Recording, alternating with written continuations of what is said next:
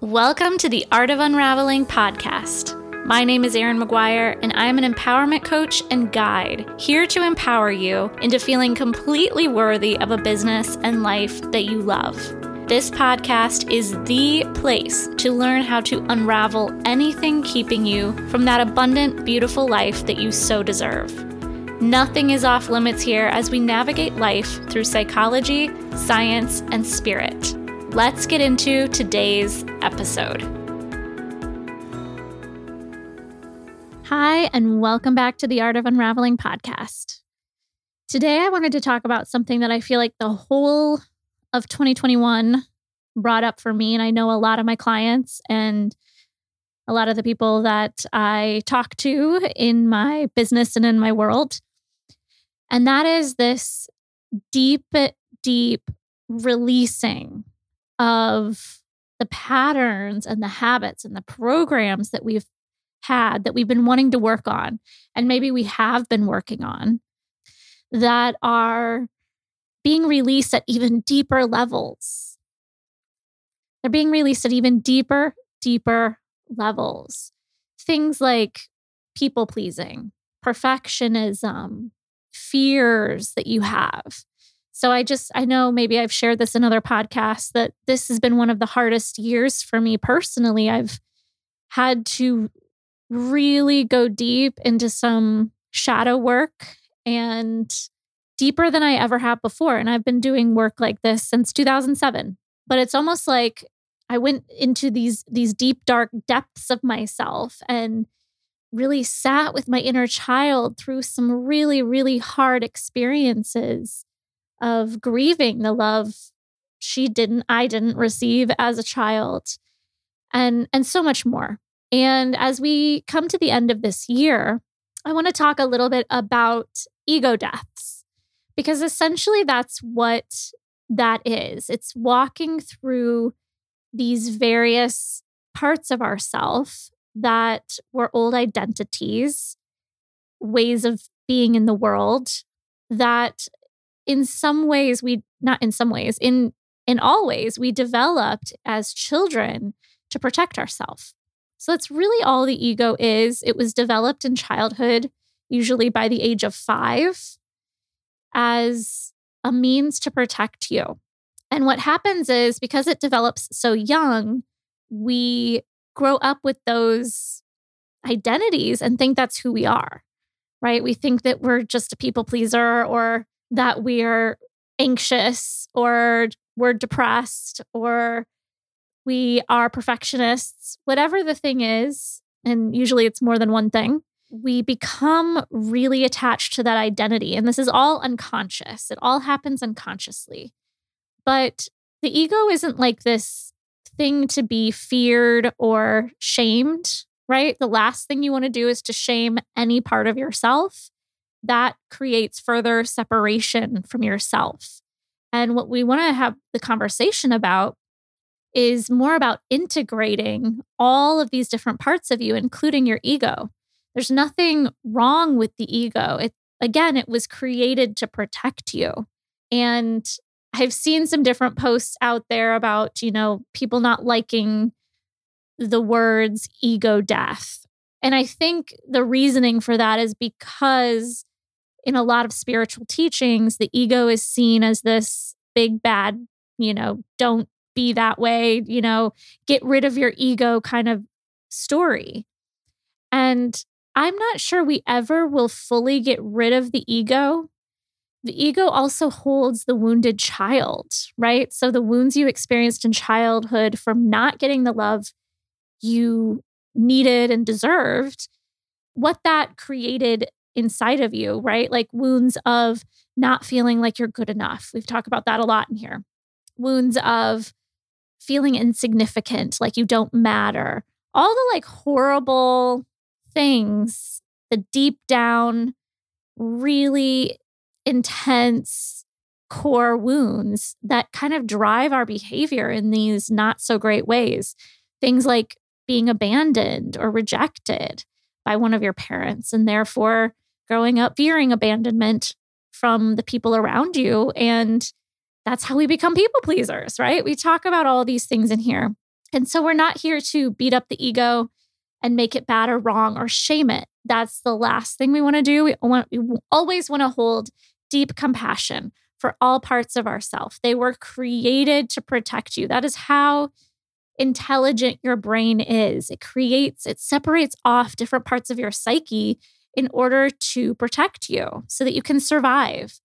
And so we want to thank the ego, but we also want to recognize that obviously there are patterns and programs in our mind and our psyche that are sabotaging us, that are sabotaging our success, sabotaging our ability to move forward in our lives and our ability to move forward in our purpose work, in our ability to have the abundant, beautiful lives that we desire within ourselves. But we've got these parts of us that are still stuck in the past and they're sabotaging the future. So let's talk a little bit about ego death and kind of what it is.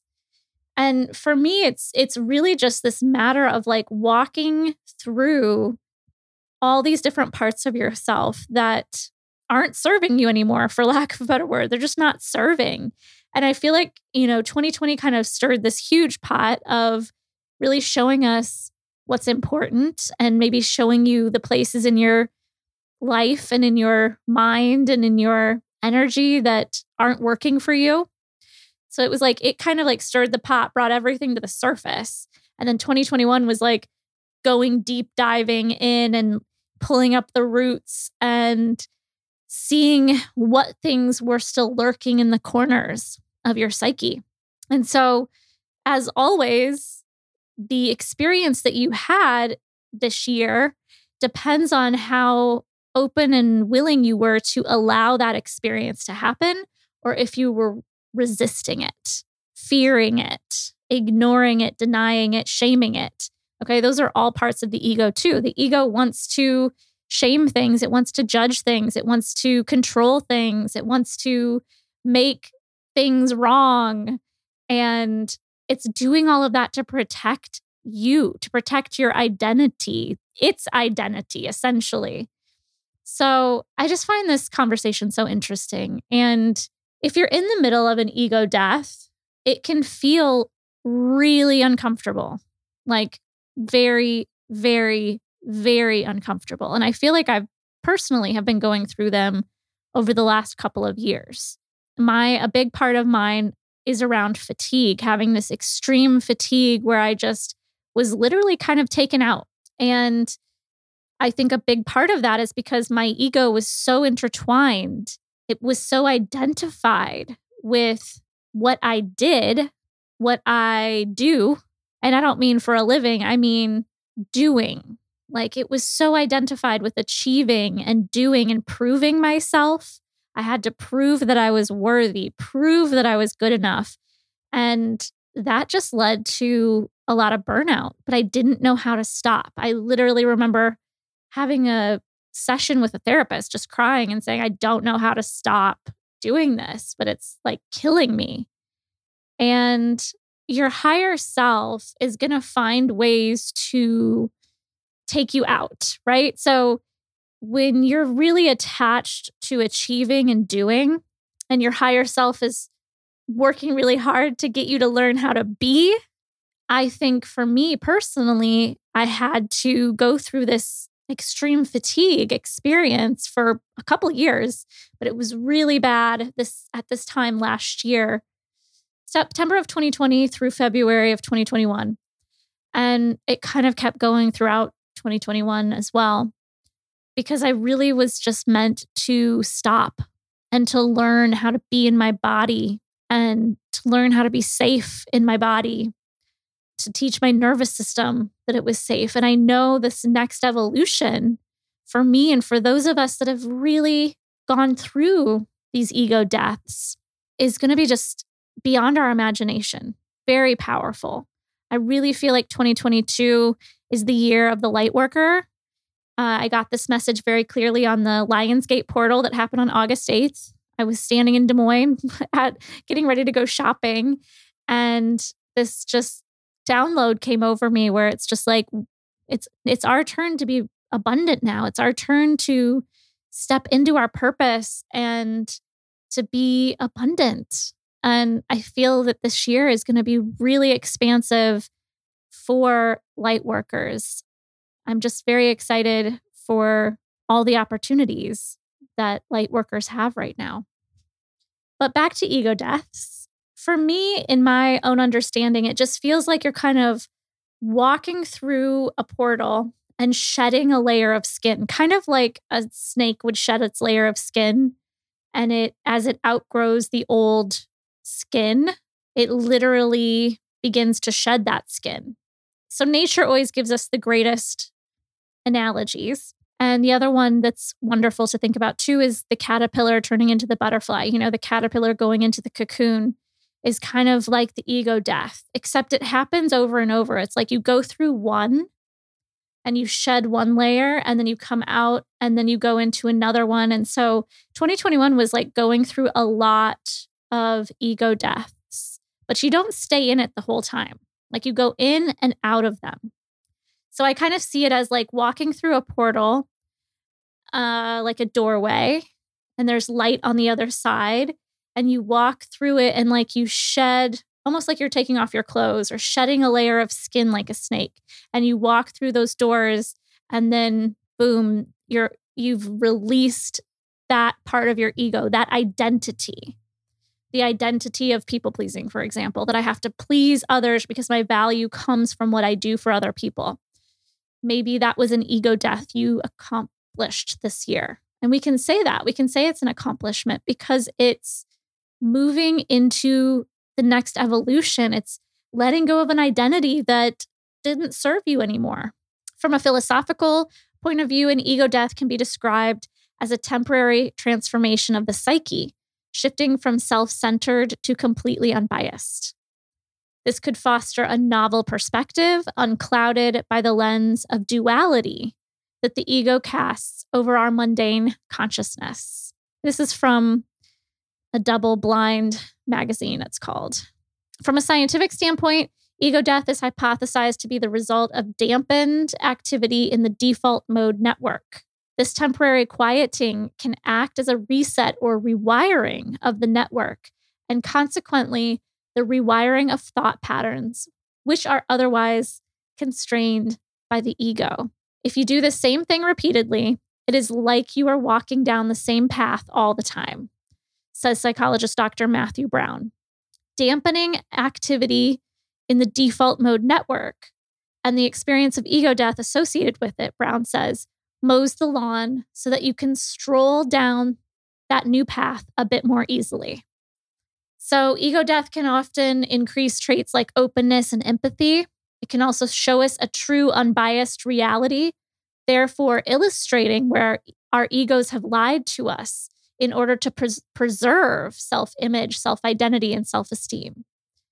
It can also promote these feelings of oneness where you realize again you're not, there's no duality. You're not separate from other people that there's this oneness that we talk about in the great scriptures of yoga that we are all connected we are all one and this can create you know very quick healings can happen right? You can heal different aspects of your body because as we let go of these old identities and stories we let go of the resistance and the need to control and the need to defend, which is very, very resistive in your body. So it's like, it's like you standing around with your fists up ready for a fight all the time. That's kind of what happens when we're in an ego state is that we have to fight for our right to be right and to control the people around us.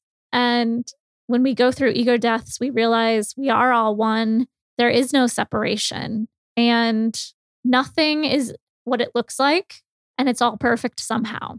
So, because it's commonly associated with darkness, decay, and sadness, the word death creates and carries a lot of negative connotation.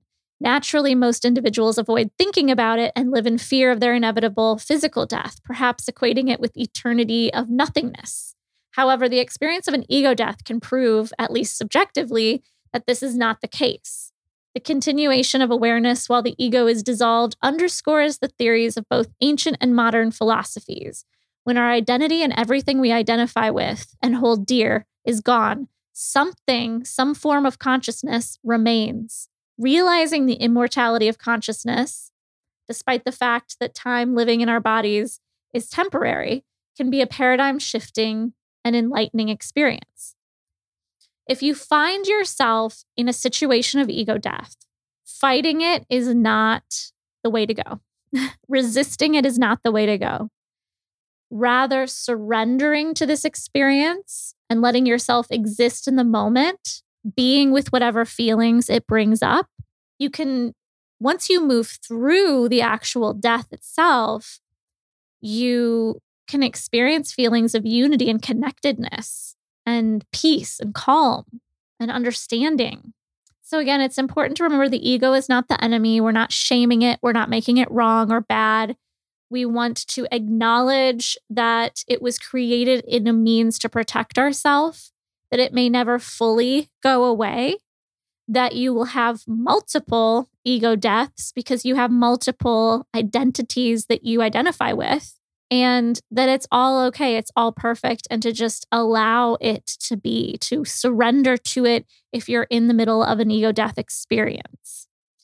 So, I would love to hear your thoughts on this. Uh, again, it's been a really interesting year as we come to the end of it.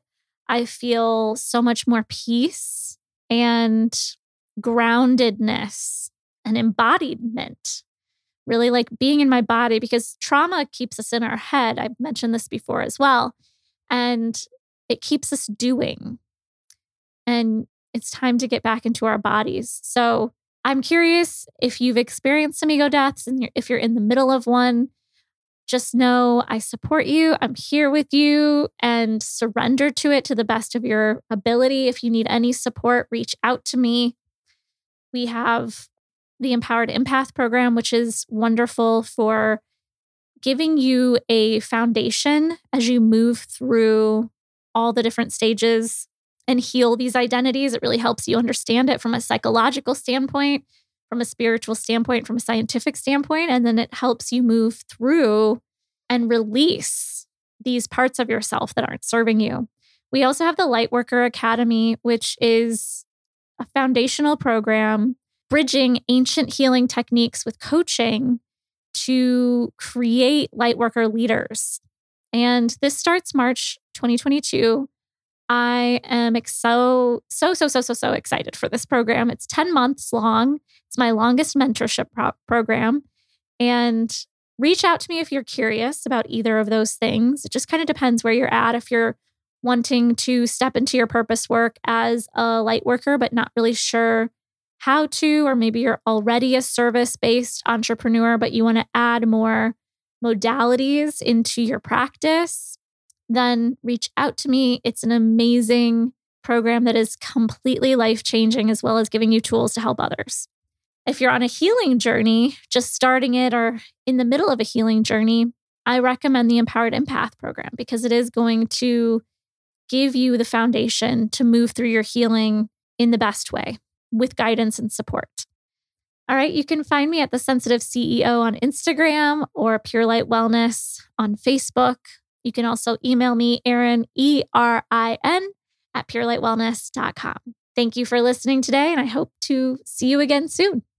Thank you so much for joining me today. If you liked this episode, make sure you subscribe and leave a review on iTunes. If you would like to connect with me more, you can find my website, my services, and my social media links all in the description of this episode. Remember, you are a beautiful and divine and powerful being, and it's time to own it.